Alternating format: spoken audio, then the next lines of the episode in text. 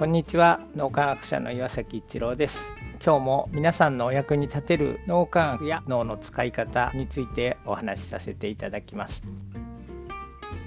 みんなが心を一つにして全員参加するところ集合知性という普通の知性の人たちのチームが天才知性のパフォーマンスを超えてしまうそんなことができる能力が人の脳には備わっているということが科学的に分かってきました。ではどうしたらみんなで集合知性を発揮する場を醸成できるのかというとなんか例えば集合知性を発揮したいという時その時だけ何かすればいいというものではなくて実は普段からの関わりが非常に大切であるということが分かってきています。います。例えば職場で言うと仕事をする時だけ全員参加とかみんなで心を一つにするって実は難しいんですよね。そうすると普段からの関わりであったりあるいは仕事休み時間みたいなとこにですね。食事を例えばみんなで和気あいあいとするとかあるいはたまにみんなで飲みに行く。今コロナでそういうの難しい場面もありますけどもまあ例えばリモートでみんなでちょっとコンパしてみるとか。普段からのそういう関わりがあるからこそ心が一つつにできる場が醸成されている。そしていざという時に全員参加で集合知性が発揮できるという状態になります。まあ一つ参考にしていただければということで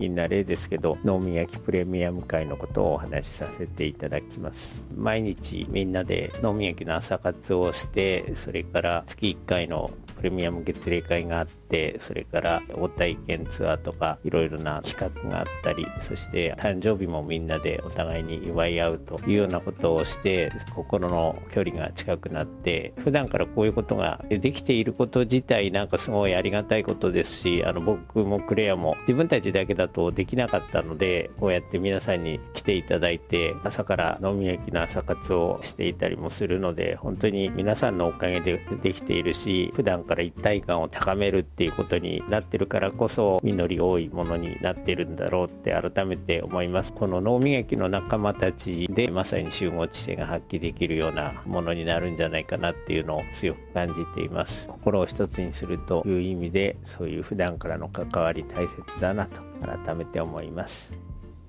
今日も何かのヒントになると嬉しく思います。ありがとうございました。